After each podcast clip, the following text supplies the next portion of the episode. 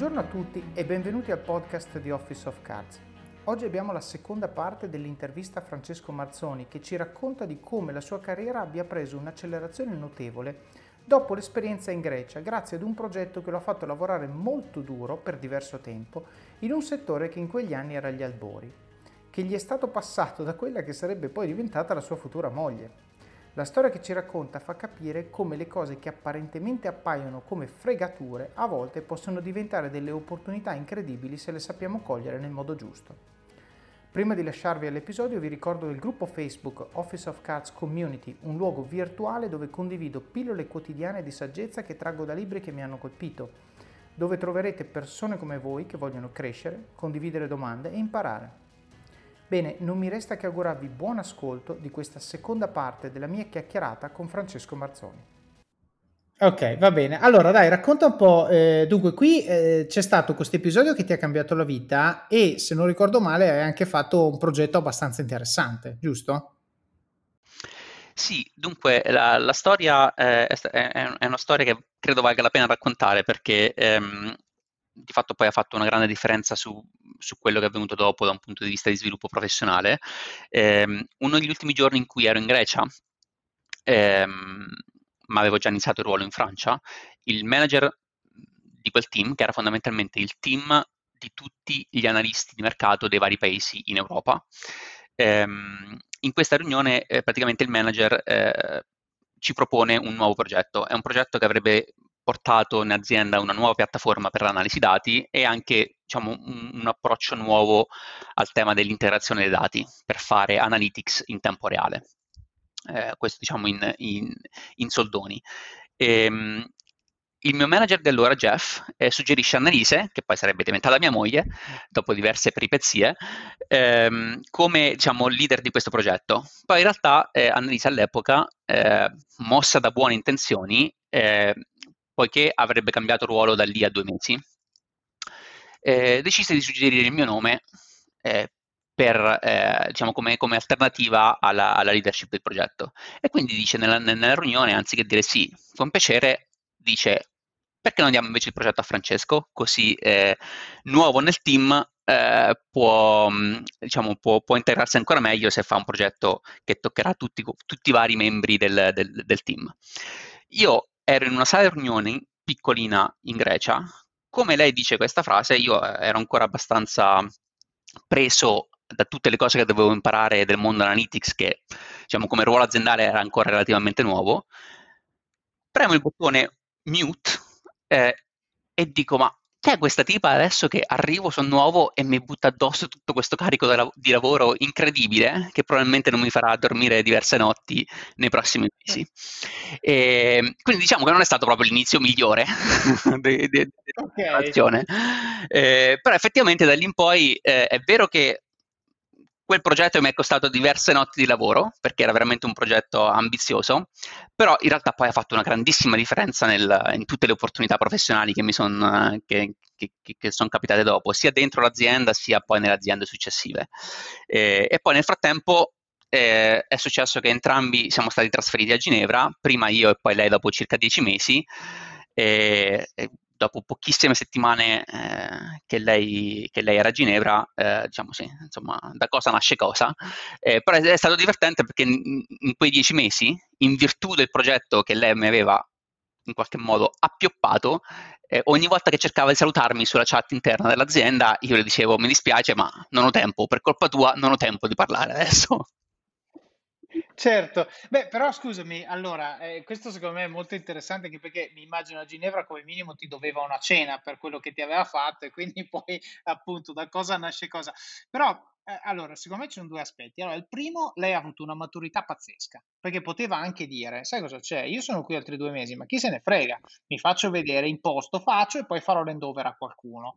Invece ha fatto the bigger man, anche se perché si dice così, eh, ma in realtà anche se è una donna, e ha detto: Sai cosa c'è? Per l'azienda è meglio se lo segue uno dall'inizio alla fine, non se lo seguo io e fra un mese comincio a fare il passaggio di consegne.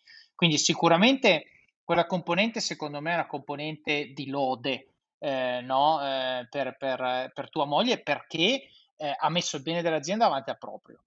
E poi perché dall'altro lato c'è, c'è la tua componente di ricezione, chiamiamola così, della sola, no? Perché eh, è capitata un'opportunità che però anche lì tu hai parlato di notti di lavoro, quindi magari nel primo momento eri più focalizzato su quelle che sull'opportunità in quanto tale. E questo perché lo dico? Perché succede? Cioè, capita spesso, e, e, e voglio dire, a me è successo non più tardi di tre mesi fa, che ti arrivano delle opportunità interne che magari o perché ti vengono presentate che quel giorno è il giorno sbagliato, o perché chi te le racconta te le racconta nel modo sbagliato, o perché quando te le raccontano tu ti focalizzi su alcuni aspetti invece che valutare a 360 gradi, che sembrano sole. Però, e qui Francesco vorrei sapere la tua opinione, nella mia esperienza la cosa migliore da fare quando capitano anche fossero sole è dire yes sir e poi pensarci un attimino, quindi dimostrare eh, mente aperta relativamente all'opportunità che ti viene presentata e poi pensare a cosa fare per massimizzare quello che può essere il tuo ritorno da quel tipo, eh, da quel tipo di, cioè, o, o meglio, il ritorno nel conseguimento di un risultato positivo per quel tipo di opportunità. Perché se tu cominci, quando ti vengono a fare una proposta, tu immaginati sempre di metterti nei panni dell'altro.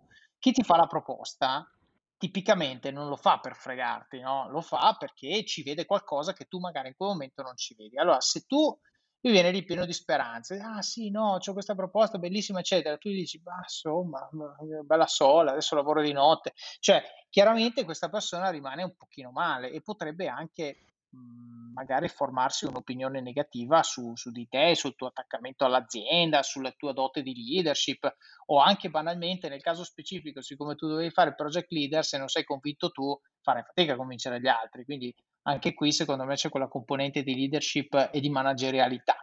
Se invece uno viene con un'opportunità e tu comunque dici, ah ok, sì, no, figo, bello, adesso, adesso la mettiamo in piedi, eccetera, eccetera, e poi ci pensi un attimo, se anche pensandoci tu dovessi, eh, diciamo, non vedere niente di positivo, è molto diverso se poi torni da quello che te l'ha proposta tre giorni dopo e dire, guarda, io ci ho pensato, però vedo queste aree grigie. Come la vedi? Ecco, secondo me la tua percezione, o meglio, la percezione che la persona che ti ha fatto la proposta ha di te, nel primo caso in cui tu hai una reazione negativa immediata, e nel secondo, dove tu alla fine gli vai a dire le stesse cose, ma gliele dici tre giorni dopo, dopo che gli hai dimostrato un iniziale stato di interesse e di entusiasmo, è molto molto diversa. Cosa dici Francesco? È verissimo ehm, alla fine direi che si tratta del, sempre dello stesso, te- dello stesso, tema di apertura, ma soprattutto di curiosità nei confronti di quello che non puoi sapere oggi, eh, in termini di quello che poi potrà arrivare eh, domani se prendi un'opportunità. Quindi io in generale direi che se non esistono motivi evidenti, oggettivi, eh, diciamo chiarissimi per cui un'opportunità eh, potrebbe essere meglio non prenderla. E qui ti faccio un esempio molto concreto. Se ti sta per nascere una bambina e qualcuno o un bambino e ti propongono di andare a fare un ruolo dove devi, devi essere per 12 mesi di seguito fuori da casa, magari quello è un motivo diciamo, evidente, concreto, per cui dici ok, passo in questo momento, sempre però con una giusta, eh, con un, diciamo, una giusta ehm, eh, spiegazione insomma, del contesto che ti porta a quella scelta, ma al di là di quello, eh, ecco, adesso non so se me la sento di darlo come consiglio in assoluto, ma sicuramente la mia esperienza mi suggerisce che essere aperto ed essere curioso nei confronti di quello che non sai ti permette spesso di cogliere delle opportunità che sono, che sono impagabili. E qui, diciamo, per utilizzare anche la tua la parola, l'espressione che hai utilizzato tu, eh, se penso veramente adesso eh, a, a quello che ha portato Annelise a proporre il mio nome, in, in quell'epoca eh, è stato decisamente stata eh, the bigger woman perché è stata lungimirante anche in termini di opportunità di, di, di sviluppo per me, eh, di me come collega, no? Perché a, quel, a, quell'epoca ancora non ci conoscevamo e quindi sì, sì, curiosità, curiosità, curiosità e alla fine ottime opportunità nascono sempre. Certo, è anche una, una, quella che gli inglesi chiamano can do attitude, no? Cioè, sì. abbiamo detto di farlo, va bene, ci saranno notti insonni, e eh, va bene, anche quello, le facciamo, portiamo a casa e vediamo cosa succede.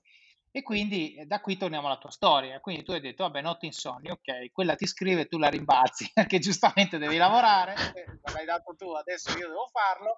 E che cosa è successo con questo progetto? Cioè, che, cosa, che, che porte ha aperto, dato che uso le parole che hai detto tu?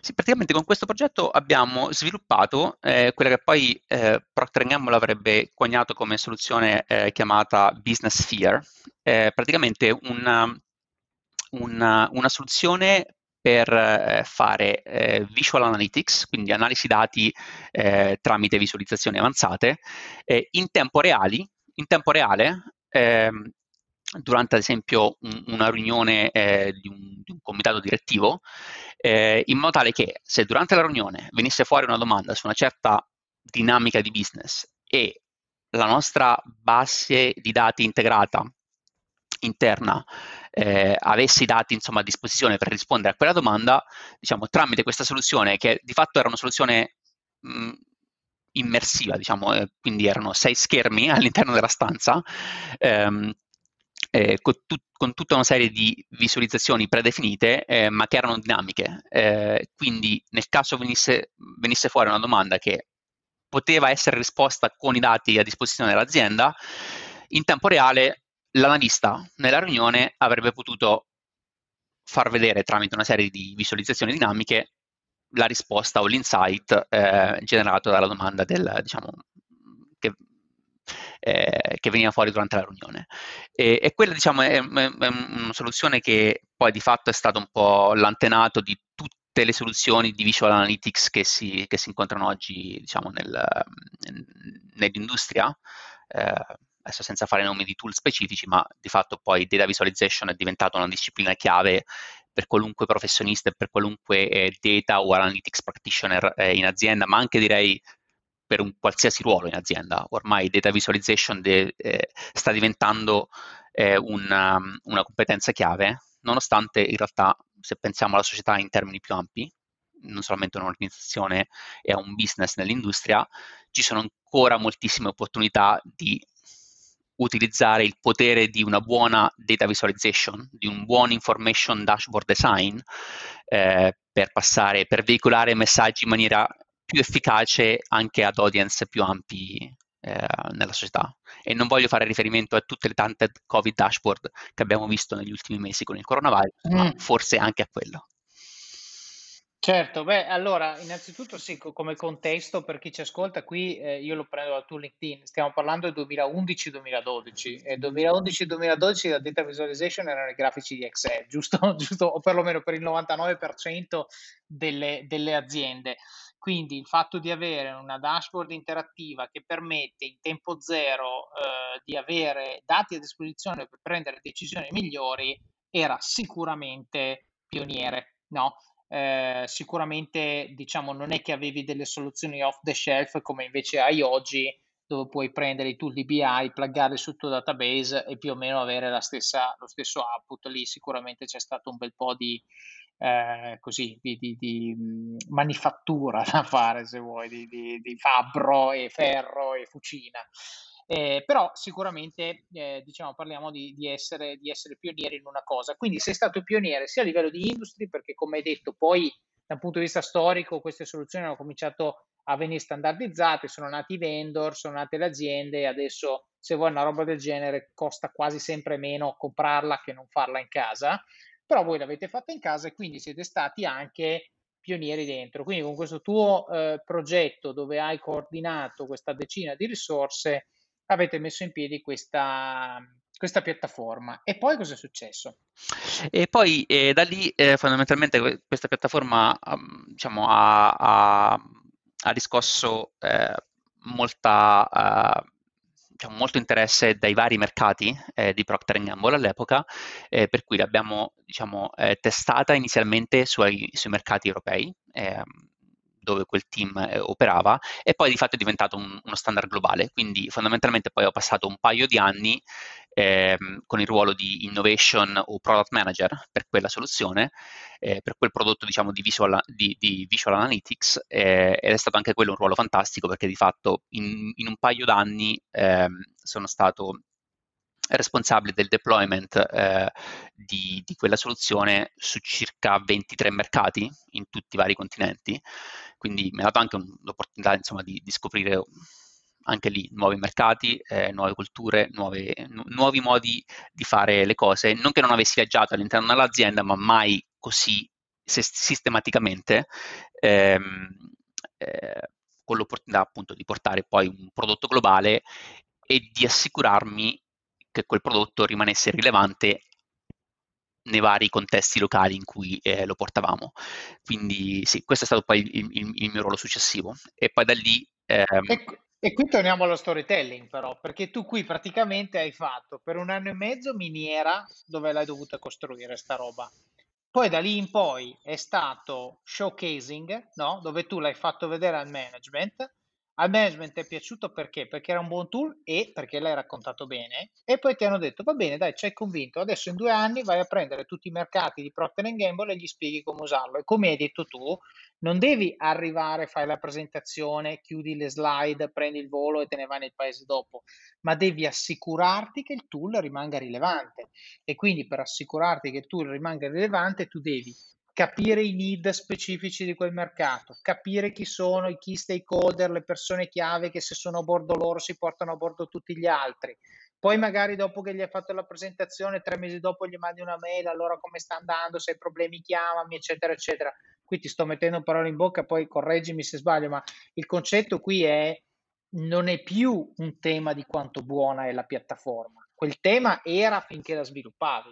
Dopo che l'hai sviluppato diventa un prodotto buono e un prodotto buono comunicato bene spacca. Un prodotto buono non comunicato bene rischi che diciamo quelli che per loro inclinazione e con quelli non intendo quei mercati ma intendo quelle persone che per loro inclinazione sono più smanettoni, orientati all'innovazione, eccetera, eccetera, magari lo usano comunque. Però quelli che sono più, eh, ma ta, vieni tu a darmi il tool, ma tanto io decido di testa mia, eccetera, eccetera, eh, magari eh, ti ascoltavano durante la presentazione, dopodiché appena prendevi il volo per il paese dopo, ciao ciao. No, invece c'era tutta questa componente di storytelling, di vendita, di relazione che ti ha permesso di avere ancora più impatto, perché poi il successo di questo ruolo di evangelizzazione si misura con una metrica sola, che è l'adoption. Cioè, se la gente lo usa, vuol dire che tu hai fatto un buon lavoro, giusto? Sì, e di fatto in quel caso eh, lo storytelling è stato anche il risultato di un, di un effort, eh, di uno sforzo collettivo, nel senso che eh, la strategia in quel caso è stata quella di creare una comunità di analisti che capissero cosa la soluzione poteva fare per loro e che poi diventassero essi stessi a, a loro volta eh, advocate per la soluzione. Quindi ehm, sono da, son d'accordissimo sul storytelling come uno degli elementi chiave per, per, per portare avanti un'iniziativa diciamo, con, eh, con rilevanza e, e in un'azienda grande più quello storytelling viene sviluppato in maniera collettiva, in maniera orchestrata, in maniera inclusiva, più è facile generare ehm, diciamo, eh, alleati piuttosto che detrattori a, a, alla missione che vuoi portare avanti. Certo, anche perché, e questa è una lezione secondo me interessantissima, sono contentissimo che l'hai detto. Alla fine, cioè quando tu hai un ruolo di diffusione che per sua natura poi non è più costante, cioè tu sei lì per una settimana, due, quello che è, ma poi te ne vai. E tu non sei lì ad assicurarti che la gente usi lo strumento. Sicuramente lo puoi monitorare dalle dashboard che non si logga nessuno da quel paese, eccetera, eccetera. Però tu hai detto una cosa molto importante, hai detto ho fatto sì che ci fosse un concetto di community, una community che per natura stessa di chi ci metto dentro è una community di adopters e loro saranno i miei luogotenenti, le persone che in loco faranno da evangelist da un lato e poi faranno anche un po' di troubleshooting perché nel momento in cui c'è un problema, chiaramente se la risposta è a sette fusi orari di distanza, magari non sempre è comodo. Se invece ce l'ho lì seduto nel banco di fronte al mio perché lui è il local expert di questo strumento, vado lì e 90 problemi su 100 questo qua me li risolve e il 10% che lui non ce la fa chiaramente va in escalation e allora vai da chi l'ha disegnato il tool. Però concettualmente secondo me questo è una cosa molto importante perché tante volte nel, nella relazione con le altre persone, io dico sempre, eh, la preparazione fa la differenza E parte della preparazione è fare quello che hai appena detto tu. Da un lato creare la strategia di diffusione, perché quando tu dici creo la community vuol dire che ci hai pensato prima, vuol dire che c'è stato un momento dove hai detto come faccio ad assicurarmi che quando sono andato eh, nel nostro ufficio vietnamita e poi me ne sono, me ne sono andato, eh, quelli dell'ufficio vietnamita continuano a usare il tool, devo creare una community. Come faccio poi, altra domanda che secondo me ti sei fatto, a essere sicuro che non dipendano tutti da me? Perché il team centrale siamo in 10, non, non può essere una cosa in cui noi siamo al collo di bottiglia. Quindi cosa faccio? Creo una community dove la gente si parlano fra di loro, dove magari si aiutano anche fra di loro. Quindi decentralizzo la knowledge base e poi sostanzialmente questi qui saranno i miei local advocate e che cosa faccio? Me li porto a bordo, me li coltivo, eccetera, eccetera, e do loro tutti gli strumenti e supporto per fare local deploy della soluzione. Nella costruzione e nel mantenimento delle relazioni, soprattutto in quelle di vendita, ma non solo, è fondamentale preparare il materiale e anche decidere chi è la persona alla quale vado a vendere. Questo episodio è supportato da Scalable Capital, il tuo compagno ideale per iniziare a investire in modo semplice, sicuro e conveniente. Con oltre 600.000 clienti, Scalable è una piattaforma regolamentata e questo è molto importante ragazzi, perché vi offre una possibilità di investire in azioni, ETF e fondi partendo solo da un euro. Ma perché dovreste iniziare a investire? È semplice. Primo, l'inflazione, che se aumenta di questo passo diminuisce di molto il nostro potere di acquisto. Secondo, se pensate oggi che la pensione che avrete quando ci andate a 80 e passa anni vi permetterà di sostenere lo stile di vita che avete, beh, vi faccio tanti auguri. E il terzo, beh, per chi ne ha, i figli. Io ad esempio ho un fondo per le mie bambine, piani di accumulo per me, investimenti diversificati per obiettivi che hanno orizzonti temporali diversi.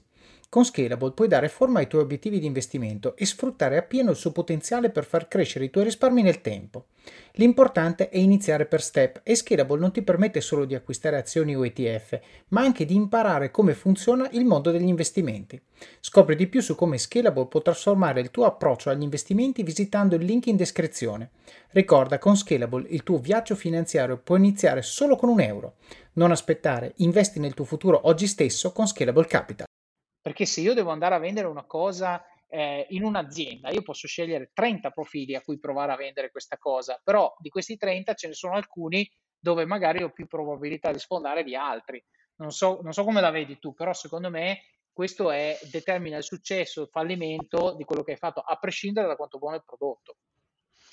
Eh, anche qui direi verissimo. Eh, in realtà se devo dare eh, diciamo, due dei crediti principali per, per i risultati che, eh, che, abbiamo raggiunto in quell'occasione, con questa soluzione di cui stiamo parlando, vanno a, diciamo, a, a, due responsabili di quell'area, uno che era un pochino più responsabile di tutta l'area prodotti, per il quale lavoravo direttamente, e un Jeff, il, il, il mio manager di cui parlavo prima, eh, e l'altra che, che poi è diventata una collega di lungo corso eh, Olimpia che all'epoca era una, eh, era una service manager e quindi di fatto era responsabile in maniera strutturata di una strategia commerciale interna per definire come avremmo, port- come avremmo venduto il prodotto internamente, come avremmo eh, generato adoption in maniera rilevante, come di fatto avremmo gestito quel prodotto come un prodotto commerciale. Quindi il concetto di commercializzazione in realtà è stata una delle cose che ho imparato in quell'assignment in particolare, durante quell'incarico, eh, perché in PNG c'era un approccio molto, molto strutturato al concetto di service management e al concetto di commercializzazione come un pillar ben definito e ben dichiarato eh, di, eh, della disciplina di service management. Eh, hai assolutamente ragione. Certo, e tra l'altro eh, mi viene in mente adesso questa cosa che tu hai appena detto mi permette di esporre, e questo lo dico invece per chi per chi ci ascolta ed è più lato manageriale, una delle cose che io ho imparato sulla mia pelle è, è, è quando hai un problema, se lo vuoi risolvere, fallo diventare il lavoro di qualcuno. Proprio per me è regola empirica. Quindi non deve essere sostanzialmente, ah, ma ci mettiamo un team, ci, ci mettiamo. Sì, quelle cose aiutano a far succedere le cose, per l'amor del cielo. Però tu hai detto una cosa, hai detto che Olimpia era la persona preposta a pensare alla strategia di diffusione di sta roba. Quindi non era un di cui che facevi tu, ma era una persona che, che, eh, nota bene, quando dico farlo diventare il lavoro di qualcuno può anche essere a tempo, può essere che ti dico hai due settimane di tempo per venire da me con una strategia di diffusione di questa roba qui, però il concetto è il tuo successo in queste due settimane è determinato da cosa verrai a raccontarmi relativamente alla strategia di diffusione di questa, di questa piattaforma.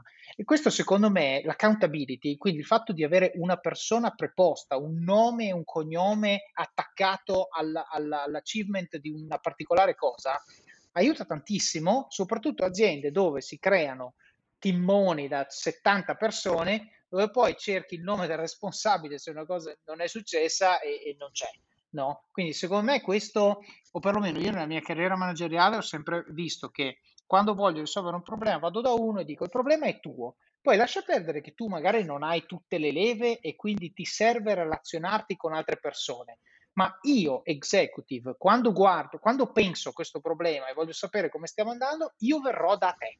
Quindi a te poi eh, interfacciarti con tutte le entità con cui hai necessità di interfacciarti per sbloccare la situazione. Come la vedi questa? Sì, beh, questo è il concetto, eh, è, è, il concetto chiave di eh, accountability, definire bene, eh, che tra l'altro accountability è una parola che non esiste in italiano. Eh, noi parliamo di accountability, responsibility in italiano e la, chiamiamo entra- in entrambi i casi la chiamiamo responsabilità. Eh, in realtà l'accountability è una cosa che va oltre la responsabilità eh, e credo tu l'abbia riassunta eh, bene. Poi, diciamo, nel mio esempio specifico, in realtà ehm, la, la, collega a cui facevo riferimento di fatto era la collega per cui io lavoravo, quindi è, diciamo, era la mia eh, dotted line manager per portare avanti quel lavoro, quindi lei si occupava di service management per molte soluzioni, non solamente per la mia, ma di fatto è quella che definiva la strategia, era, era la, la leader a cui l'azienda aveva delegato il framework per la commercializzazione di di eh, soluzioni di analytics all'epoca, per cui eh, il concetto di accountability è chiave. Eh, una volta che l'accountability è definita, poi chi è responsabile ma è anche accountable eh, per quell'area o per quel risultato, eh, di fatto eh, di, diverrà responsabile di qualunque task dovesse rendersi necessario affinché il risultato si materializzi da, dall'A alla Z. Eh, potrei parlare del concetto di accountability per ore perché eh, dico sempre ai miei colleghi e ai miei amici è forse la seconda parola che più amo nella, nella vita. Eh, parlo di accountability ogni, ogni 5 minuti. è il modo migliore per far succedere le cose. E scusa, qual è la prima? Te lo devo chiedere. Amore. Ah, ok, ah, ok, sei un romantico, bravo, bravo. Io invece sono più bastardo e dico disciplina, è la mia parola preferita. Eh, ascolta, ti chiedo perché secondo me, eh, no, scusa, non è più una domanda, ma è una puntualizzazione. Cioè, quello che hai detto tu è tanto di cappello a Procter Gamble. Cioè, tu hai detto l'organizzazione è stata disegnata in modo eh, tale per cui il problema della diffusione è insito nella descrizione della job, eh, scusa, nella job description del service manager.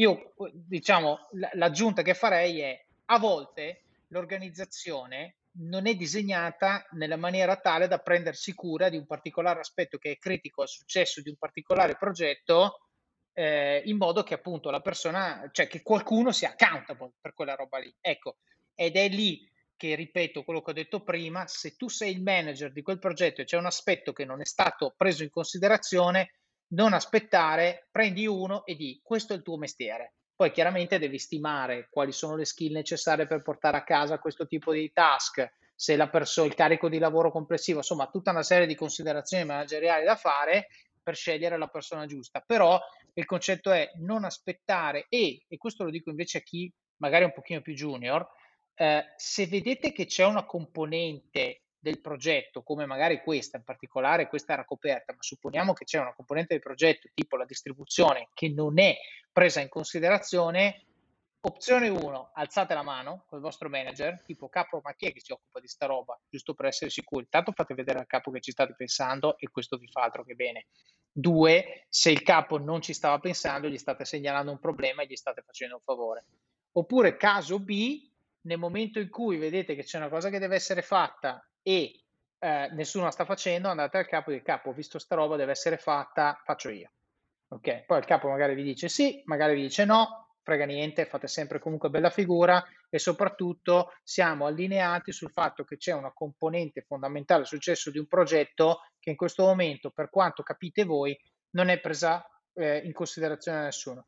Il caso in cui abbiate torto, cioè voi pensate che non ci stia pensando nessuno, in realtà ci sta pensando qualcuno, comunque alzando la mano fate vedere al vostro capo che ci tenete e date la possibilità al vostro capo di farvi 10 secondi di coaching nel farvi capire che eh, c'è più di quello che voi vedete eh, sotto il suo radar, no? E quindi dici guarda, grazie che me l'hai segnalato, però c'è Tizio che è là che aspetta, eh, appena siamo pronti a deliberare, lui entra in gioco, se ne occupa lui. Ecco, questo è un altro consiglio che mi sento di dare dall'altra parte del, della managerialità, quindi da quello che magari è in trincea, vede il problema e, e, sostanzialmente vuole essere sicuro che qualcuno se ne stia occupando, perché secondo me, e qui eh, voglio dire, la, la, mi piace pensare in termini, riferendomi a uno dei miei libri preferiti che è Extreme Ownership, se tu vedi un problema e non lo segnali al tuo capo, sei colpevole tanto quanto lui del fatto che poi quel problema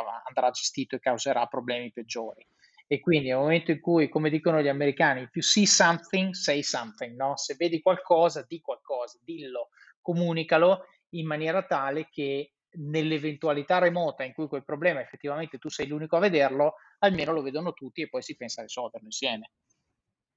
Allora, eh, torniamo a noi. Dunque, tu hai fatto ehm, questo giro del mondo, no? Quanti paesi hai visitato per eh, raccontare questo prodotto? E adesso forse il numero, diciamo, top of mind non l'ho, però diciamo probabilmente almeno 3-4 paesi per ogni continente, forse anche di più. Eh, quindi sì, diciamo, tutto, Nord, okay. tut, tutto Nord America, 2-3 paesi dell'America Latina, eh, 4-5 paesi in Asia e la maggior parte dei paesi in Europa.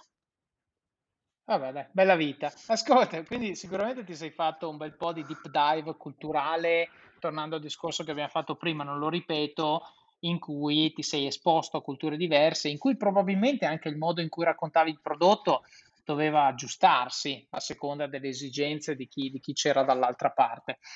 E senti, dopo che hai fatto questa esperienza, quindi hai finito, hai coperto il mondo, hai girato il mondo, hai raccontato a tutti quello che dovevi raccontare, e poi cosa è successo? E poi, beh, diciamo, all'interno del, del, del, framework di assignment planning di, eh, dell'azienda, dopo circa due, due, anni, due anni e mezzo, eh, abbiamo iniziato a valutare quale sarebbe stato il, diciamo, il, il, giusto, eh, il giusto passo seguente e mm, praticamente da lì sono diventato responsabile ehm, del, del, gruppo di analytics di una delle divisioni eh, di, di Procter Gamble, che tra l'altro è una divisione che adesso non è più con Procter Gamble, che era la divisione di Prestige Beauty, eh, che poi nel frattempo P&G negli ultimi anni ha venduto ad un'altra azienda, eh, Coty. E e quindi fondamentalmente sono diventato il responsabile globale del gruppo di analytics, di data analytics eh, per, per, la divisione Prestige Beauty, che all'epoca era la divisione più piccola di Procter Gamble, e poi da lì sono passato invece eh, nel, nel, nell'assignment successivo a, a, svolgere esattamente lo stesso ruolo, ma per la divisione di fatto più grande eh, di, di P&G, che era la divisione di Fabric Care, quindi prodotti ehm, per ehm, detergenti e prodotti per la casa. Ok, ok. E questo è stato il tuo ultimo stint dentro PNG, giusto? Sì, esattamente. Questo è stato l'ultimo ruolo eh, in PNG, sì. Quindi dopo 12 anni e due mesi, stando sempre a quello che dice LinkedIn, hai deciso di cambiare aria. E che cosa, che cosa sei andato a fare?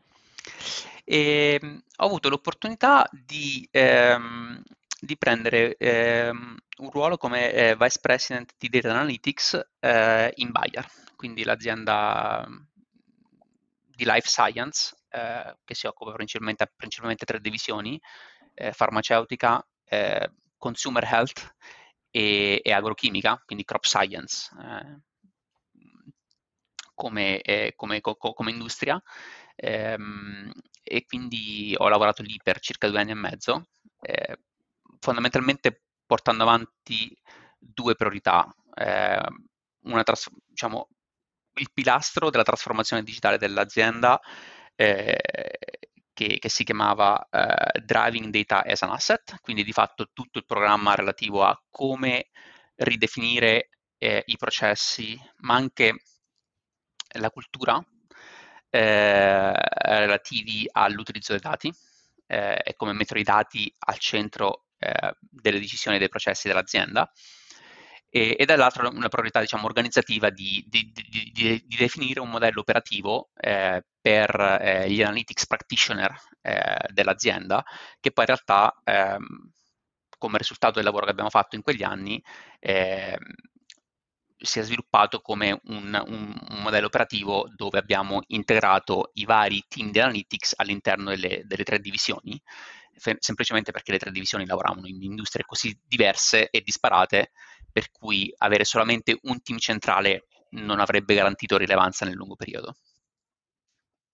Certo, beh, ma eh, allora io adesso eh, faccio questa riflessione che poi immagino sarà ancora più vera eh, nel passaggio, nel passaggio successivo di cui parliamo fra qualche minuto, però il concetto, un, un concetto che a me piace sempre, che è stato vero per me, è stato vero per te, è stato vero per molti degli ospiti di questo podcast, è il seguente, cioè nel momento in cui tu ti sei trovato a fare quella cosa della piattaforma di BI e poi sei stato eh, reso responsabile della parte di divulgazione, in questo, in questo quinquennio, diciamo quadriennio, praticamente hai definito una professionalità che ha un elevato grado di unicità, no? Nel senso che persone che nel 2017 potevano dire di aver visto un processo di data transformation, di portare il dato al centro delle decisioni, di avere esperienza anche nell'aspetto culturale di adoption degli strumenti di BI, eccetera, eccetera, non erano tante, cioè o chiamavano me, o chiamavano te, o chiamavano Carlo, più o meno, voglio dire, no? E quindi questo secondo me, cioè, perché mi fa riflettere? Mi fa riflettere perché le, la, diciamo, è tanto più facile fare un determinato tipo di carriera, quanto più riesci a posizionarti come unica soluzione ad un problema. Non so come la vedi tu, però il mio, almeno nella mia esperienza, quelli, cioè quando tu hai una specializzazione che hanno in tanti e vai a un colloquio, te la giochi contro tanti. Poi ovviamente tu non sai mai chi altro c'è, no? Però concettualmente diventa sempre più facile per un hiring manager fare il confronto, il che vuol dire che diventa sempre più soggettiva la decisione che il datore di lavoro potrebbe fare relativamente al tuo fit contro quello di un altro per la particolare posizione. Se tu invece sei in tre candidati che hanno più o meno l'esperienza necessaria per fare il tipo di cosa che l'azienda chiede e dei tre comunque tu sei solido che dici io l'ho vista, l'ho fatta, ve lo posso provare, ve lo dimostro, cioè sei praticamente quello che quasi il libro l'ha scritto, ok? Puoi comandare molto di più sia il colloquio che poi, lasciami dire, anche l'offerta, perché alla fine il concetto è che chi, eh, diciamo, ti sta per assumere eh, dovesse essere eh, non d'accordo con la tua richiesta economica, comunque si dovrebbe trovare a fare un compromesso e dici, ok, lui costa X, quell'altro costa un pelino meno, però effettivamente non ha le esperienze che ha lui. Cioè mi diventa più facile, secondo me, cioè è meno facile fare il confronto, quindi è più facile spostare la conversazione sul merito, su quello che effettivamente è il contributo, la tua esperienza e il fit che questa esperienza ha relativamente all'esigenza che ha, che ha l'azienda che ti assume. E quindi questo, cioè con questo cosa voglio arrivare a dire? Poi, poi mi dici cosa ne pensi, ma tanto più una persona agli inizi della carriera cerca di infilarsi in qualche nicchia, poi ovviamente ci vuole anche un minimo di fortuna di beccare magari una nicchia in crescita come quella di data analytics, però anche non fosse, se tu sei un maestro della tua nicchia, si tratta semplicemente di trovare quella persona, quell'azienda, quel contesto in cui la tua esperienza viene valorizzata. Se trovi quel contesto, sei tu che controlli molto di più la conversazione. Se tu invece sei one of many, nel momento in cui tu fai la domanda che fa girare le scatole a chi se la sente fare, passano al candidato successivo. Non so come la vedi tu, Francesco. Sì, direi, ehm, Davide, quello che dici credo che sia vero eh, e credo che sia vero in realtà applicato a delle competenze di nicchia in alcuni casi e anche a altri due, diciamo, probabilmente ehm, due eh, tipologie di opportunità che un professionista eh, ha. Uno è quella di sviluppare anche la capacità di apprendere nuove nicchie a seconda di quale sarà la nicchia che sarà rilevante in un determinato periodo. Quindi non solamente competenze verticali in una nicchia, ma anche competenze per acquisire nuove competenze. E l'altra è anche la combinazione delle varie, delle varie competenze. Quindi eh, la somma delle varie nicchie che negli anni sviluppi eh, a volte rappresentano anche un elemento di unicità che poi permette a, a ad un individuo di, eh, di posizionarsi, diciamo, come, come, riferimento. E se penso al mio caso, eh, io sono eternamente grato a, a, a, PNG, che quindi significa alle persone che ho incontrato dentro PNG, perché di fatto eh, mi hanno dato due o tre ingredienti che poi effettivamente mi hanno aperto moltissime porte, in linea con quello che dici tu. E quegli ingredienti sono stati, eh beh, da lato il fatto che è stata un'azienda che ha avuto approcci pionieristici agli investimenti sul fronte analytics, quindi di fatto PNG ha investito in analytics and data in alcuni casi anche 10 o 20 anni prima altre aziende dello stesso settore. L'altra è stata una strategia di sviluppo dei talenti veramente focalizzata a imparare cose nuove in maniera autonoma, quindi eh, la capacità di analizzare cosa è necessario in un determinato momento storico dell'industria e la capacità poi di sviluppare quelle competenze.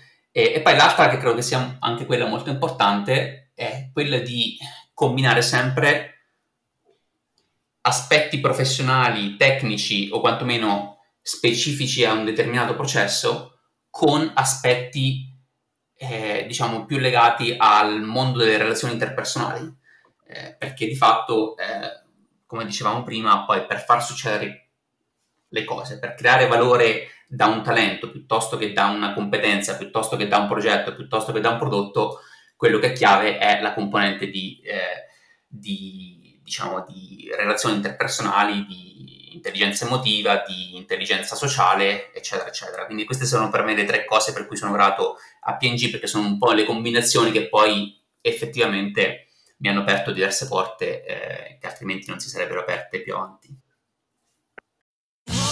Sotto costo 1 euro. Fino all'11 maggio lo Xiaomi Redmi 12 con tripla fotocamera da 50 megapixel è tuo a solo 149 euro. Perché 1 euro batte forte sempre.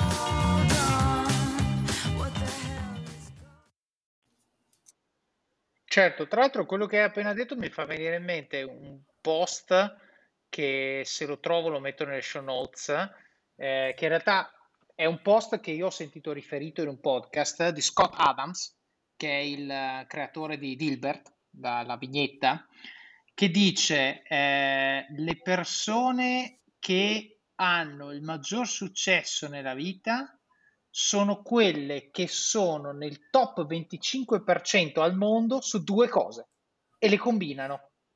No? E lui dice sostanzialmente che eh, non è la persona più divertente del mondo, non è il più bravo a disegnare del mondo, ma se combina le due cose è venuto fuori Dilbert. No? E quindi se, se, noi pensiamo anche ad altri casi, eh, so, mi viene in mente Steve Jobs che, che faceva la sintesi dell'aspetto tecnologico con l'aspetto estetico no? De, del, dell'hardware. Negli anni in cui l'hardware lo, quasi si sforzavano a farlo brutto, ok, lui ha detto ma perché deve essere brutto? Facciamolo bello, no? E quindi tutti quegli aneddoti su eh, lo spaziatura delle lettere all'interno del tasto, lo spazio fra i tasti, il font che lui si sbatteva, quale mettiamo, eccetera, eccetera. Ecco, secondo me è un buon consiglio quello che stai dando tu, eh, che, che, che, dà anche Scott Adams, di dire non diventare maestro su una cosa soltanto, o meglio, se puoi diventare sostanzialmente il migliore al mondo, fai quello. Cioè, se vuoi fare Cristiano Ronaldo, fai quello, per l'amor del cielo. Ma se non hai quello che serve per arrivare lì, talento innato o, come dicevamo prima, la pazienza di perseverare negli allenamenti e nelle ripetizioni, se tu diventi nel, nel top quartile su due cose e le combini, ecco che improvvisamente nascono le opportunità. E questo secondo me, eh, cioè ho trovato molti più casi in cui è vero eh, piuttosto che casi in cui non lo è. Quindi secondo me è, è un buon, una buona sintesi. Senti, eh, questa esperienza in Bayer è durata eh, due anni e mezzo, no? dove immagino sostanzialmente questo, questo percorso di transformation sia stato impostato, eh, diciamo, scaricato a terra, distribuito, educato, eccetera, eccetera, corretto?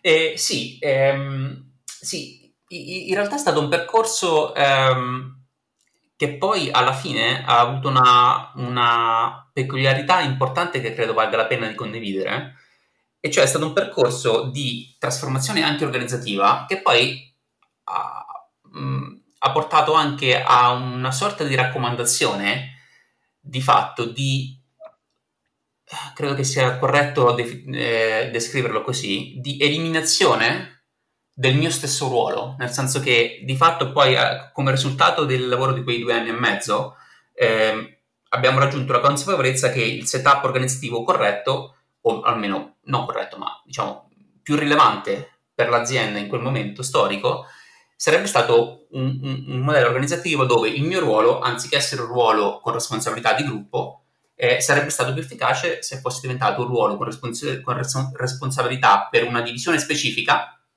e moltiplicato per tre. Quindi ogni divisione del, gruppo con un ruolo di eh, Head of Data Analytics.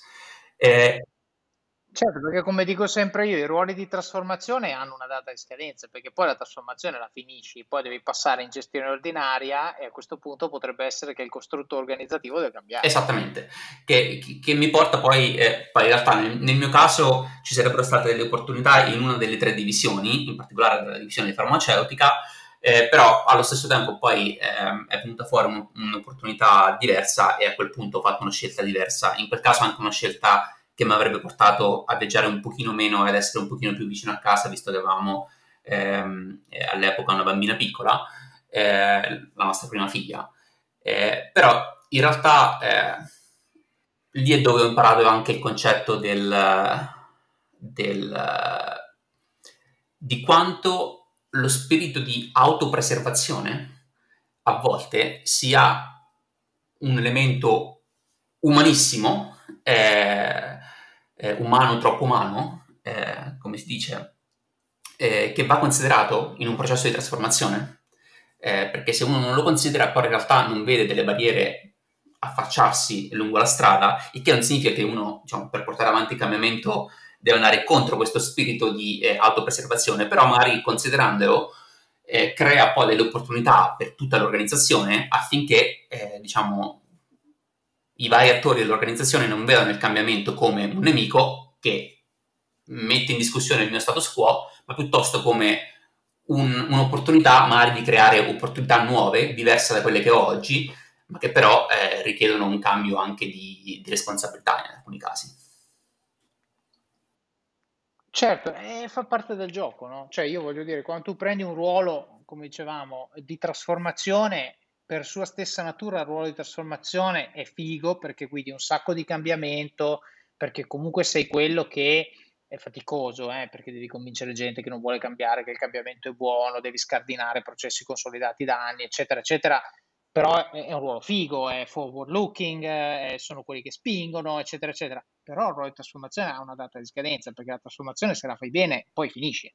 E poi diventa appunto gestione ordinaria in cui eh, si deve prendere atto. E come detto prima, quando succedono queste cose, eh, diciamo, ci puoi vedere un'opportunità, tu, ci può essere un'opportunità oggettiva, Oppure banalmente si può anche dire, oh, io questo l'ho fatto, adesso sul tavolo ci sono questi, mi danno questi tre ruoli, a me sinceramente di questi tre non, non me ne piace neanche uno, per vari motivi, eh, troppo viaggio, è troppo piccolo, non, non, mi piace questo, non mi piace quello, e quindi chiaramente uno, uno poi si guarda intorno, no? E quindi, diciamo, in questa fase dove c'è stata questa evoluzione, questo completamento del percorso, tu, eh, anche per motivi legati alla famiglia, hai scelto eh, Nestlé, corretto? Sì, sì. Che poi in realtà la scelta di Nestlé, che è, una, eh, che è un'azienda eh, fantastica, eh, l'ho considerato come, come, come, un privilegio eh, quello di avere l'opportunità di, di entrare in Nestlé. Eh, in realtà è una, è, è una, scelta e anche un'opportunità che si è materializzata in virtù di una mia decisione di eh, non necessariamente di andare a lavorare per Nestlé, ma piuttosto di andare a lavorare con e per quello che poi sarebbe stato il mio, il mio manager per, insomma, per per gli ultimi due, gli ultimi due anni, ehm, che è Filippo, che diciamo, è stato il group CIO eh, fino, a, fino, a, circa un mese fa, e, e, che è stato anche lì un esempio in, in cui se a volte si dice che eh, le persone non lasciano o non si uniscono ad un'azienda in virtù del nome dell'azienda, ma eh, spesso e volentieri lo fanno in virtù di un, di un manager. Ora, non è una verità assoluta, eh, ma nel mio caso, in questo caso, è stata, è stata la pura verità. La mia, la mia decisione personale... Eh, ma spiegami, spiegami una cosa, cioè lo conoscevi prima o l'hai conosciuto durante eh, il Lo conoscevo prima, non abbiamo mai lavorato veramente insieme, eh, ma eh, anche lui veniva da, da Procter Gamble, poi lui aveva lasciato Procter Gamble ehm, qualche anno prima di me eh, per entrare direttamente in Nestlé e, ehm, no, in realtà in quel caso per me, beh, diciamo, la sua fama, diciamo, in, in, molti casi lo precedeva, ma in realtà ehm, aveva avuto delle chiacchierate informali negli anni precedenti riguardo al suo progetto, alla sua visione su come voleva impostare la trasformazione di cui era responsabile all'interno dell'azienda. E tramite quelle chiacchierate informali eh, ho capito innanzitutto il tipo di stile manageriale, ma anche ehm, diciamo di, di, di, focus sulle relazioni umane eh, che aveva eh, da un lato, dall'altro ho capito che diciamo, il lavoro che stava facendo era un lavoro rilevante, quindi era una, una visione nel, nella quale mi sarei riconosciuto, ma anche nella quale avrei trovato buone opportunità di ulteriore crescita personale per me e di, eh, diciamo, di, di sviluppo in generale. Quindi, eh, quindi, di fatto, che in realtà è una cosa simile a quella che è successa in Bayer. Eh, ho avuto molta fiducia e molta stima della visione della persona che mi ha raccontato quella visione e per cui sono, sono salito a bordo. Certo, beh, però eh, questo mi permette di sottolineare una cosa che dico spesso, cioè quando cerchi lavoro non farlo con la foga di lasciare l'azienda che, che lasci, anche se hai eh, il veleno, anche se sei arrabbiato, anche se ti hanno fatto qualche torto, perché? Perché devi avere il tempo di fare le tue ricerche relativamente al lavoro che vai a prendere. Quindi quello che hai detto tu, tradotto in un processo, è avevo, ho, eh, diciamo, veniva da Procter Gamble, quindi avevo delle voci, qualcuno mi ha detto, ho sentito, eccetera, eccetera. Poi eh, ho studiato un po' l'azienda, hai detto, ho visto il percorso che stavano facendo, eccetera, eccetera. Queste cose sono cose che non trovi su internet googolando in 10 minuti, sono cose che richiedono tempo, dove devi fare ricerche, parlare con persone, interviste, eccetera, eccetera, e solo allora sviluppi quel desiderio che tu hai descritto di lavorare per una persona, di lavorare per l'azienda. E a quel punto vai al colloquio stramotivato, vai al colloquio dove l'azienda percepisce che sei già quasi parte del team, perché questo lavoro di ricerca ti lascia addosso tanta di quell'azienda, in questo caso tanta di quella Nestlé, che tu già profumi di Nestlé quando sei entrato lì dentro, perché non sei uno che ha visto il brand e dice, bah, io Nestlé so che vende eh, il Nespresso e altri prodotti. No, cioè tu sai tutto di quell'azienda perché l'hai studiata e quindi vai lì, fai domande pertinenti, hai gli occhi che ti brillano, queste cose qua chi fa i colloqui le percepisce eh, a tutti i livelli, sia in un ruolo di leadership sia in un ruolo junior e, e questo fa tanto perché la motivazione e il commitment eh, secondo me sono l'80% del successo di una persona in un, in un ruolo. E, ehm, va bene, e quindi sei arrivato in Nestlé e poi eh, diciamo arriva novembre 2020 e, e io e te ci conosciamo. Senti, volevo fare un piccolo cambio di marcia e parlare di libri. Perché io qui, posto che eh, ho, ho, questa pagina e mezza di appunti di cose di cui volevo parlare con te, magari faremo un round 2 eh, eh, fra qualche tempo. volevo parlare di libri perché io e te abbiamo in comune, a parte il libro preferito, che tu, che tu mi citi eh, aggiungendo bingo, e quindi questo fa capire quanto siamo allineati, ma perché secondo me abbiamo fatto, abbiamo in comune la, l'attenzione a imparare da situazioni apparentemente mondane, no? Uh, il libro in questione è Il Conte di Montecristo e qui chiunque non l'ha mai letto sospenda il podcast now, si lega quelle 1200 pagine eh, che io quando è finito, eh, devo dire, e l'ho letto più di una volta, arrivo alla fine e dico di già, cioè ci rimango male, non vorrei che finisse, e che è una storia veramente non solo bella, ma anche ben raccontata. Eh, quello che volevo discutere con te è il valore didascalico di quel tipo di storie. Poi, se vogliamo parlare del Conte di Montecristo, parliamo del Conte di Montecristo, se vuoi parlare qualcos'altro, parliamo di qualcos'altro.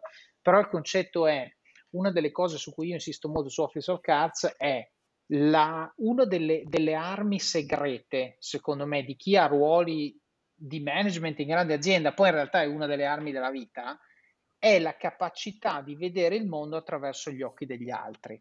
Questo risulta tanto più facile quante più storie uno ha avuto modo di vedere, quanto più ha avuto modo di calarsi nei panni di altre persone e io infatti insisto molto sul fatto che si impara tantissimo guardando ovviamente le cose corrette con gli occhi corretti anche dalle serie tv, anche dai fumetti, anche dallo sport, anche da tante tante situazioni. Però con te Francesco volevo parlare di libri.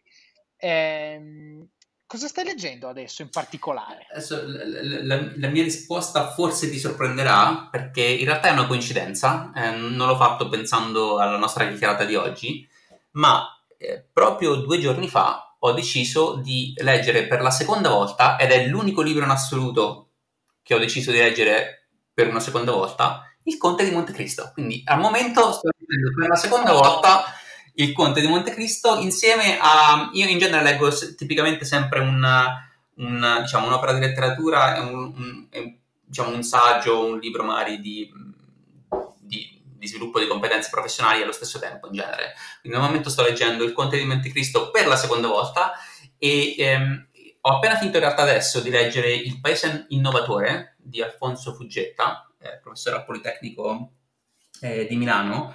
E, ehm, che tra l'altro mi riporta anche un po' vicino a, a temi importanti dell'Italia di questi tempi.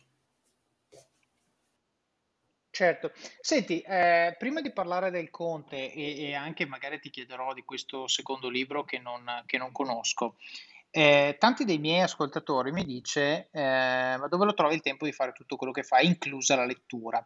Qual è la tua routine per leggere? Tu hai, det- hai detto che adesso stai leggendo due libri, poi mi avevi detto, anzi mi avevi scritto che ne leggi una 30, 40 l'anno, insomma numeri alti.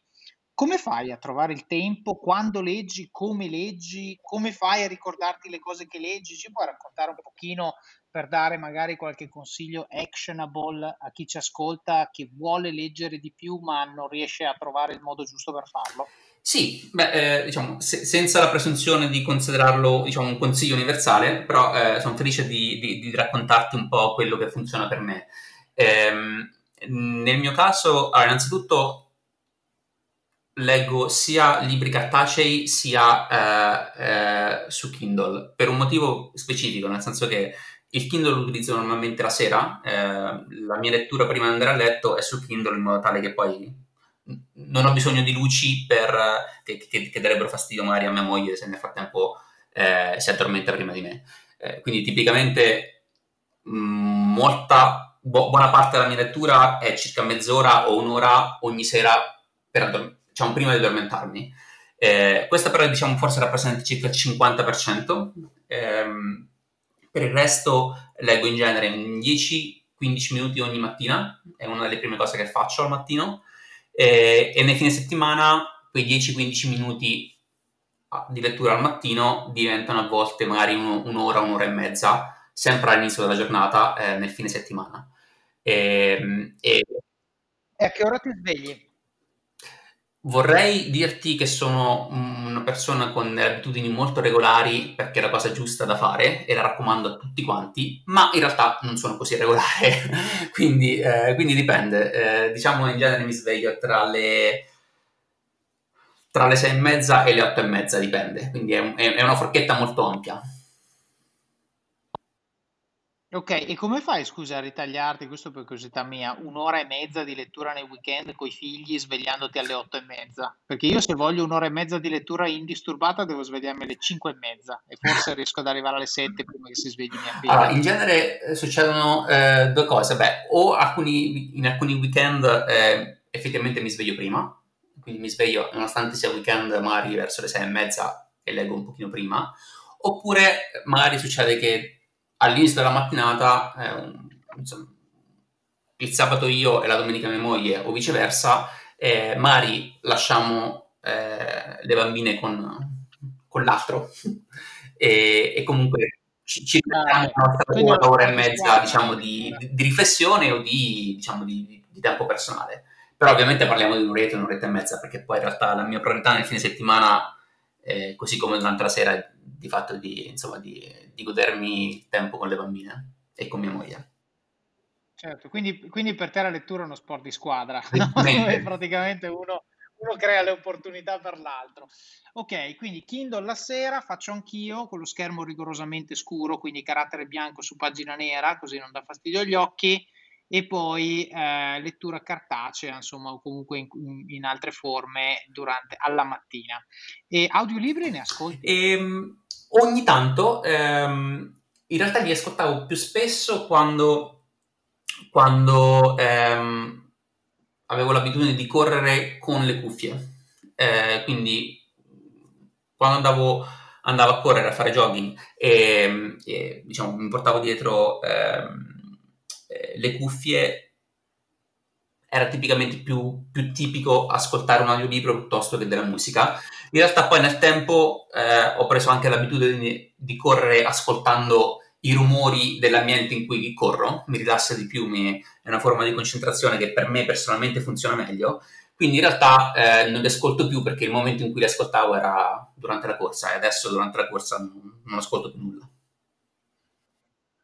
Certo, capito. Vabbè, senti, allora sicuramente eh, diciamo la lesson learned qui è se vuoi fare qualcosa trova il sistema per farlo, cioè tu dici mm, mi sveglio prima se devo svegliarmi prima, eh, mi, devo, mi organizzo con mia moglie, un giorno faccio io, un giorno fa lei. Il tema è, quelli che mi dicono non ho tempo di leggere, io rispondo quello che dice Naval Ravikant, if you don't have time, it's not a priority. Punto. Cioè, eh, perché se per te è una priorità leggere, il tempo e il modo di farlo lo fai, tagliando da dove, eh, da dove si può. Senti, eh, parliamo del Conte, dai, visto che è il nostro libro preferito, visto che lo stai leggendo adesso, eh, a chi non l'avesse letto, perché deve e non dovrebbe, deve leggere il Conte di Montecristo, secondo te?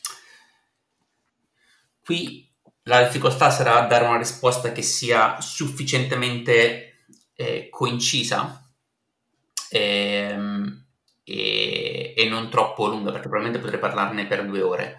Allora, innanzitutto direi qual è il motivo per cui qual è il motivo per cui non, non si dovrebbe leggere il Conte di Montecristo? Perché spesso la, l'etichetta tipica è, è, un libro che parla della vendetta. Eh, in realtà non è quello il motivo, sarebbe l'ultimo dei motivi per cui consiglierei di leggere il Conte di Montecristo.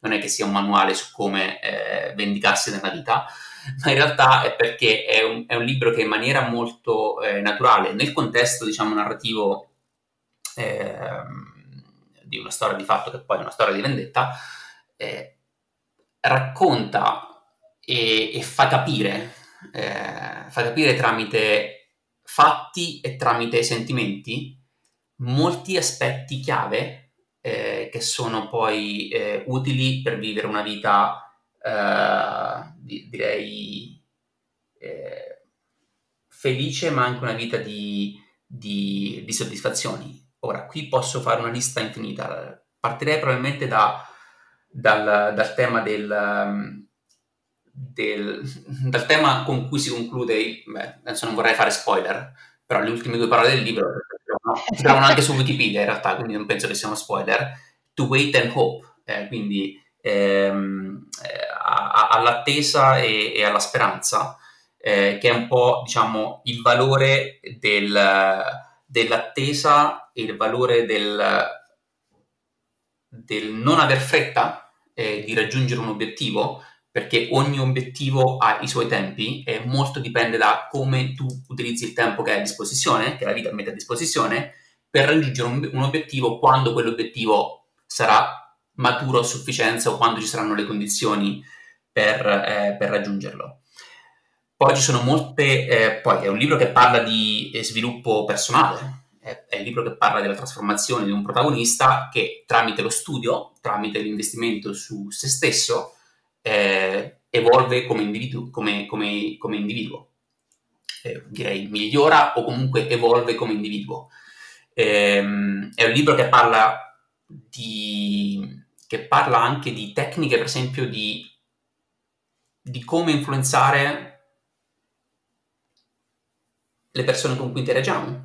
Eh, quindi il concetto di win-win di cui si parla spesso nel mondo aziendale eh, è, un concetto, è un concetto che viene ben raccontato eh, in diversi episodi eh, del libro, eh, di come il protagonista crea le condizioni affinché quello che motiva una persona a fare una cosa in realtà eh, vada anche incontro a quelli che sono le, diciamo, gli obiettivi che lui vuole raggiungere, per cui motivando un coprotagonista a fare una certa cosa eh, raggiunge sia un obiettivo che è l'obiettivo suo, sia l'obiettivo che è l'obiettivo del suo coprotagonista.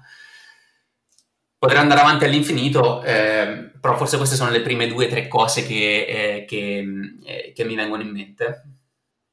Perché non mi dici un po' anche certo. i tuoi motivi o quali sono diciamo, i tuoi diciamo, eh, takeaway preferiti dal, dal Conte di Montecristo che poi ti ha portato a leggerli più di una volta? Bah, guarda, per me ce n'è uno sopra tutti ed è una cosa che ho capito, cosa avevo, 37 anni. Cioè la mia speranza con, con questo podcast, con quello che ho scritto, con quello che scrivo, è che un 25enne possa capire a 25 anni quello che io ho capito a 37 e si posizioni quindi su almeno 12 anni di maggior, di maggior equilibrio, maggior serenità di quella che magari ho vissuto io.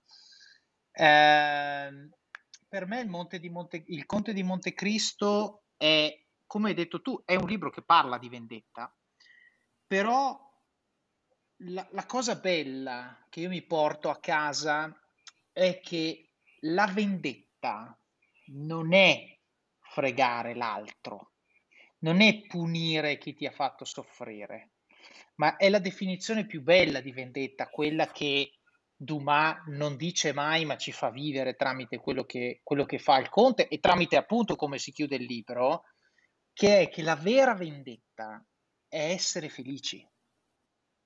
La mia felicità è la vendetta più grande, ma la vendetta non nel senso che io frego te, io non cerco di penalizzare te perché così provo 30 secondi di gioia perché ti ho fregato.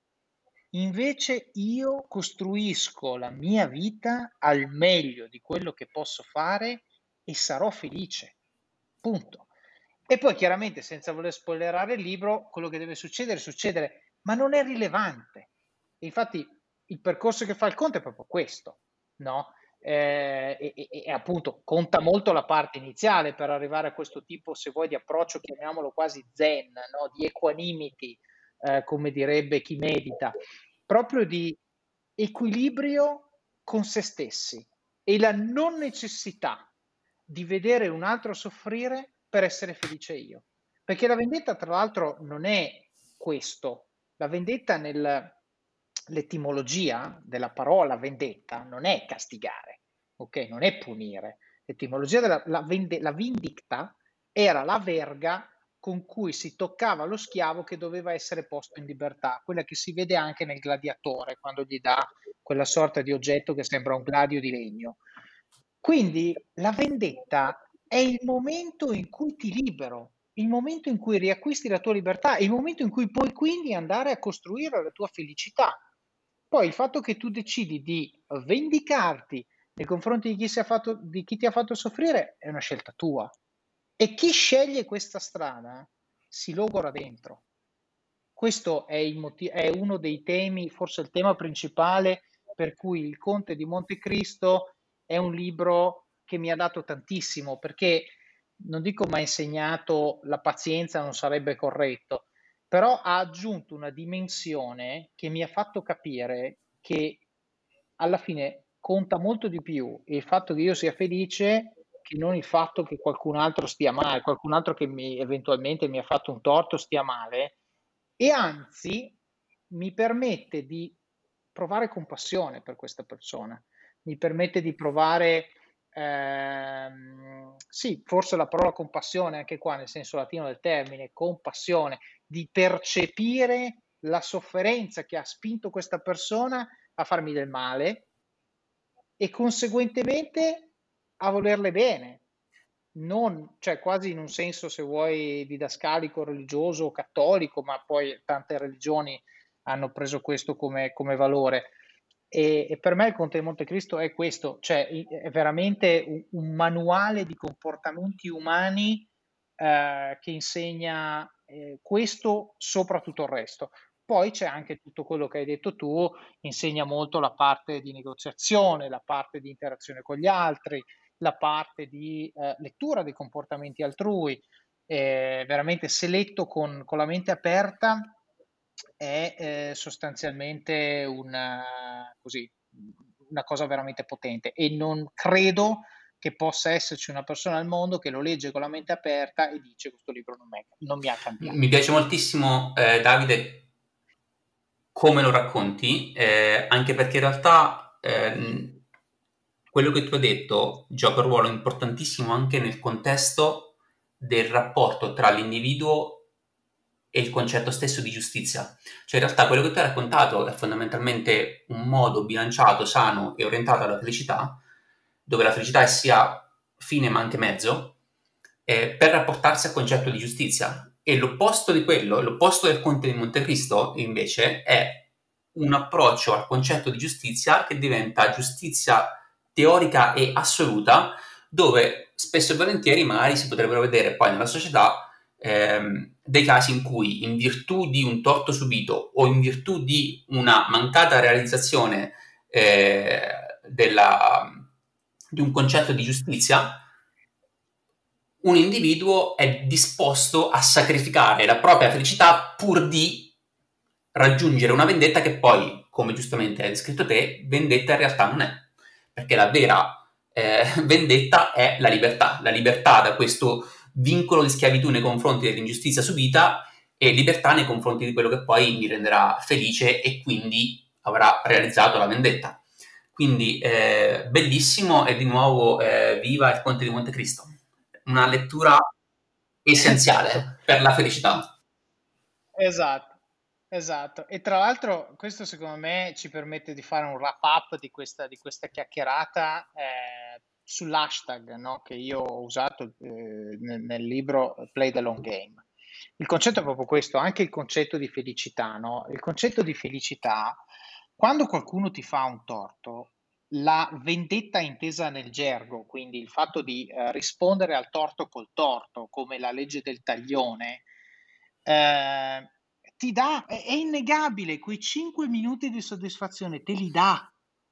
Ma il problema è tutto il tempo che viene dopo quei 5 minuti. È, la, è l'odio, è la relazione danneggiata, è, la, è sapere che c'è una persona che, che, se può ti fregherà, è il fatto che devi camminare con la schiena attaccata al muro.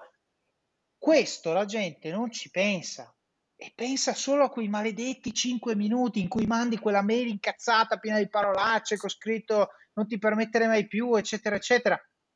Invece, se tu controlli quel momento, perché se no sei, sei un animale, se non riesci a controllare le tue emozioni e, e, e non avere reazioni istintive, sei, sei praticamente poco più di un animale. Se tu invece controlli quello e ragioni e dici, nel lungo periodo, che vantaggio mi dà fare questa cosa? E sfido chiunque a dire c'è un vantaggio nel lungo periodo. Nel breve ci sono quei 5 minuti di gioia, ma dopo basta.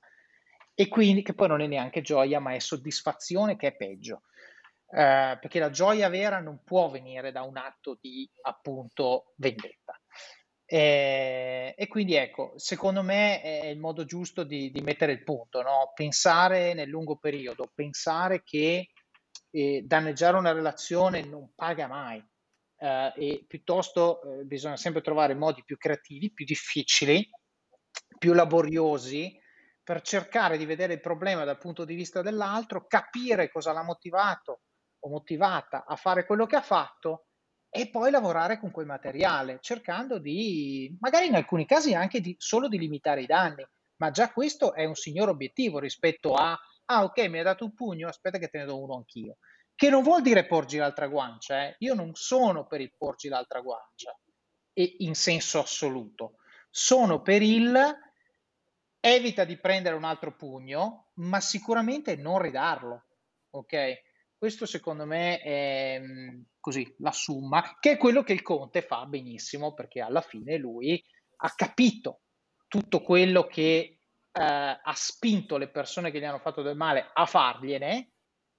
E mi fermo qua perché se no rovino, rovino per, però, però, diciamo, alla fine questo è, lui vive felice e contento, ma con un livello di apprezzamento per quello che ha che non avrebbe avuto se non avesse vissuto quello che ha vissuto.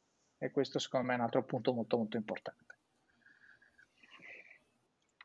Ascolta Francesco, io qui dobbiamo parlare di pizza, dobbiamo parlare di ehm, trasformazione digitale, dobbiamo parlare di serie TV. Vedo che abbiamo temi da sviscerare per, per un altro paio d'ore, però direi ci fermiamo qui, torniamo dalle nostre famiglie, e eh, secondo me innanzitutto grazie per quello che hai condiviso, grazie per eh, la trasparenza, per aver condiviso eh, anche il percorso che, che, secondo me tanti eh, possono, eh, co- come si può dire, portarsi a casa qualcosa eh, nell'approccio, nelle scelte fatte, nel fatto di sfruttare le opportunità, nel fatto di rendersi sempre disponibili, nel fatto di, non dico fare buon viso a cattivo gioco, ma comunque di cercare di vedere anche talvolta qualcosa che può sembrare una fregatura, vederla come eh, un'opportunità e, e, questo secondo me ispirerà molti. Grazie per avermi dato modo di parlare del Conte, perché lo faccio sempre molto volentieri e tendo quasi a infervorarmi, a emozionarmi quando lo faccio e quindi è sempre, sempre bello.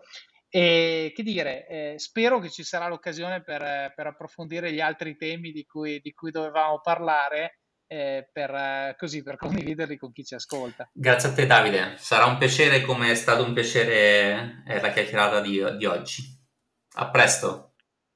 Grazie mille allora, a presto. Ed eccoci qui, finita anche la storia di Francesco Marzoni, parlando del Conte. E lo ripeto qui, se non avete letto quel libro fermate tutto e andate a leggerlo. In questa seconda parte con Francesco abbiamo parlato di quelle che all'occorrenza possono sembrare delle vere e proprie fregature e invece possono diventare delle opportunità incredibili se le sappiamo sfruttare nel modo corretto, rendendoci disponibili e mettendo entusiasmo e disciplina, cercando di fare sempre del nostro meglio. Abbiamo anche discusso del come gestire la nostra reazione quando ci vengono proposte questo tipo di opportunità dal capo, dal nostro compagno, compagna, marito, moglie. Abbiamo discusso di come fare a diffondere un nuovo prodotto e spingerne l'adozione e l'utilizzo da parte di persone che potrebbero essere inizialmente restie. Abbiamo parlato di accountability e di come, se vuoi risolvere un problema, devi farlo diventare il lavoro di qualcuno. Abbiamo anche fatto una riflessione di carriera e di come sia tanto più facile essere scelti quanto più siamo unici sotto certi aspetti, quanto più riusciamo a porci come unica scelta per quello specifico tipo di bisogno.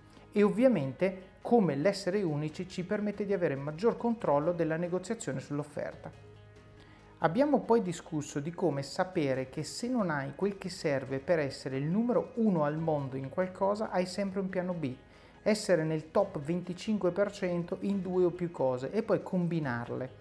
Questo è un ottimo modo per ritagliarti una nicchia in cui avere successo.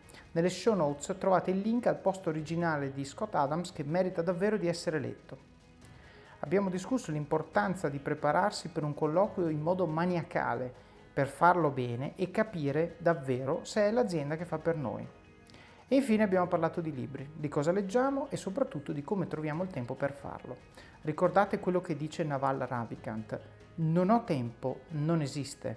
Piuttosto siamo onesti e diciamo non è abbastanza importante per me perché io trovi il tempo per farlo. So che dite che le mie pubblicità sono lunghe, ma poi scopro che alcuni di voi non sanno, ad esempio, che le show notes contengono tutti gli appunti di quello di cui parlo con gli ospiti. Quindi ascoltatele perché sennò vi perdete dei pezzi importanti. Supportare questo podcast vuol dire due cose. La prima vuol dire tenerlo vivo e darmi una mano a produrre contenuti di qualità sempre più alta. E la seconda è che è così anche un po' vostro. Quando lasciate una recensione, condividete un post oppure portate un amico nel mondo Office of Cards regalandogli il libro, suggerendo il podcast oppure portando nella community su Facebook, oppure facendo una intro per una possibile intervista, state contribuendo al podcast e questo significa che è anche un po' vostro. Quindi come fare a supportare questo podcast? Primo modo, lasciando recensioni del libro su Amazon, magari raccontando quali parti vi sono piaciute o quali tecniche e consigli avete messo in pratica e hanno avuto impatto nella vostra vita. In questo momento abbiamo 43 recensioni a 5 stelle per la versione inglese e 18 con 4,5 di media per quella italiana l'abbiamo alzata da 4.3 ma non è finita, quindi mi raccomando recensioni sulla versione italiana e se potete non solo stelline ma anche commenti che aiutino a capire dove il libro può crescere, dove può migliorare. Il secondo modo, recensioni del podcast sulla app che usate per ascoltarlo. In questo momento siamo a 37 su 38 a 5 stelle su, eh, su Apple Podcast io le leggo tutte e non potete capire la gioia che provo nel leggere le vostre parole. Magari potete commentare un episodio, una frase che vi ha colpito particolarmente.